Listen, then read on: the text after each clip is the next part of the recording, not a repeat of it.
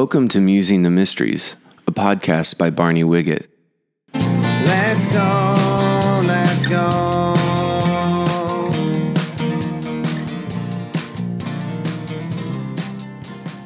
Well, welcome back. This is part two of a teaching on outer circle Christians. And in part one, I talked about how we tend to kind of sequester ourselves in the church uh, to a less scary but a more sickening place, like on a merry-go-round. We go, we fight our way to the center and to this sequestered center, choosing rather to be sick, like nauseous, you know, than scared on the outside. And uh, how Jesus prioritized and emphasized the poor and the lame and the blind and the and the crippled and the people on the margins, people that are the most hurting, widows and orphans. And in chapter 15 of Luke, he is addressing uh, kind of inner circle Pharisees who disdained anybody on the margins, anybody that wasn't like them, you know. And he told them three parables a lost sheep, a lost son, and a lost coin. And in each case, there was, you know, the that a lost person found, brought home, and a celebration ensued.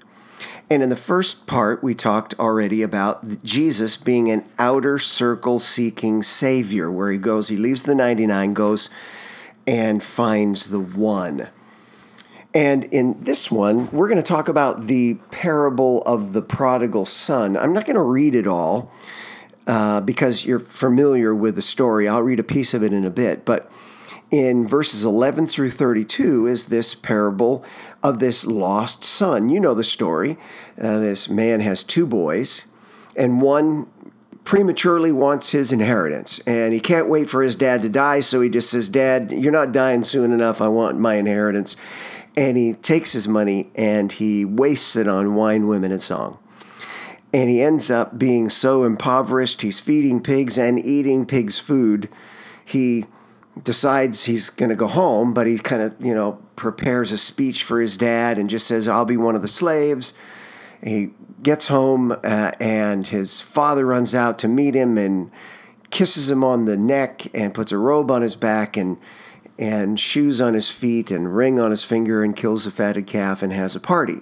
Then in verse 25, the narrative turns to tell us about the older brother who really is what the parable is really all about. The Pharisees are obviously uh, being depicted by this attitude of this older brother, and it says, Meanwhile, the older son was in the field, and when he came near the house, he heard music and dancing.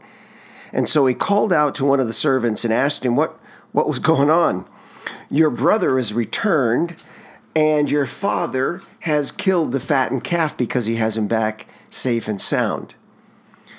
And the older brother became angry and refused to go in, so his father went out and pleaded with him. But he answered his father, Look, all these years I've been slaving for you and have never disobeyed your orders, yet you've never given me a young goat and so that I could celebrate with some of my friends. But when this son of yours has squandered your pro- your property with prostitutes, comes home, you kill the fattened calf for him. My son, the father said, You're always with me, and everything I have is yours. But we had to celebrate and be glad because this brother of yours was dead and is alive again. He was lost and is found. So obviously, the, the theme is this inner circle son, this son that considered him, himself to be, you know, an inner circle. Uh, he always stayed home. He, he said, I've been slaving for you all these years, which is so typical of the legalist and the inner circle kind of person that you know is, is really trying to win the father's favor uh, with favors with hard work and slave slavish kind of uh, spirituality. But this inner circle son hated his outer circle brother for his outer circleness. He hated that the father fawned over him after he had failed so you know sorely it's interesting to me, and, and there are so many things that could be talked about. And I, I frankly have taught the parable of the prodigal son in more settings than I can count, and in more times and series than I can count. So uh, there's so many things that could be said about it, but I'm just trying to focus on one particular aspect of the story.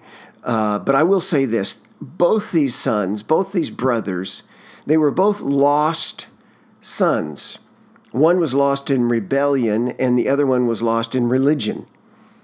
Both of them needed to come home. I mean, one left home while the other one was never really at home to begin with, you know, with his father.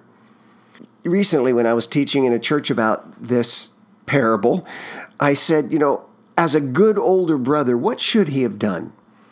And, you know, the answer is, well, he should have tried to talk him out of leaving. He, I mean, but he didn't want to share the house with, with his uh, with his brother, and he didn't want to share his father's love with him. But he should have tried to talk him out of leaving to begin with, and then, if nothing else, at least go try to find him and get him home. But you know, when he does get home, and he encounters him, I mean, you can almost hear him say, you know, you have no one to blame but yourself here, little brother. And and that's that's kind of the the obsession of the inner circler. They're obsessed with blame and shame. You know, you've ruined your own life. What'd you expect? I mean, you did this on your own. But outer circle followers of Jesus don't care how people got lost. They just want to bring them home. It's interesting how Jesus left the story, as he does in many of his parables, he left it unfinished. And I think that's so we could see ourselves in it. It's kind of, you know, like a movie with alternative endings, you know, on the DVD. This story could end in a number of ways.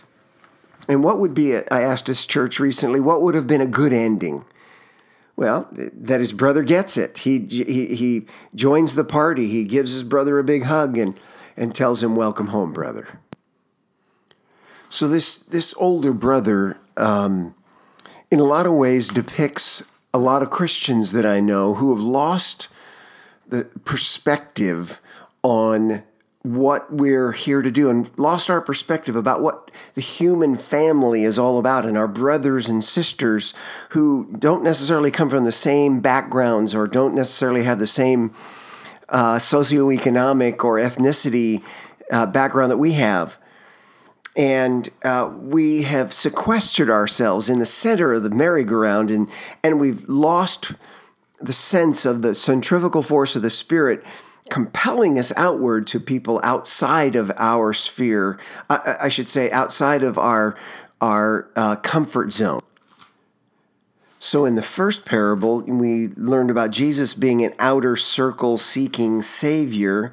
And in this one, I think we see that the Father loves outer circle sinners and wants the rest of his family to love them too.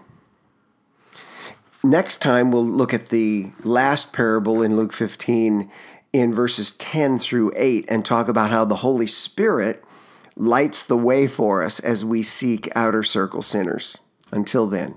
Let's go, let's go.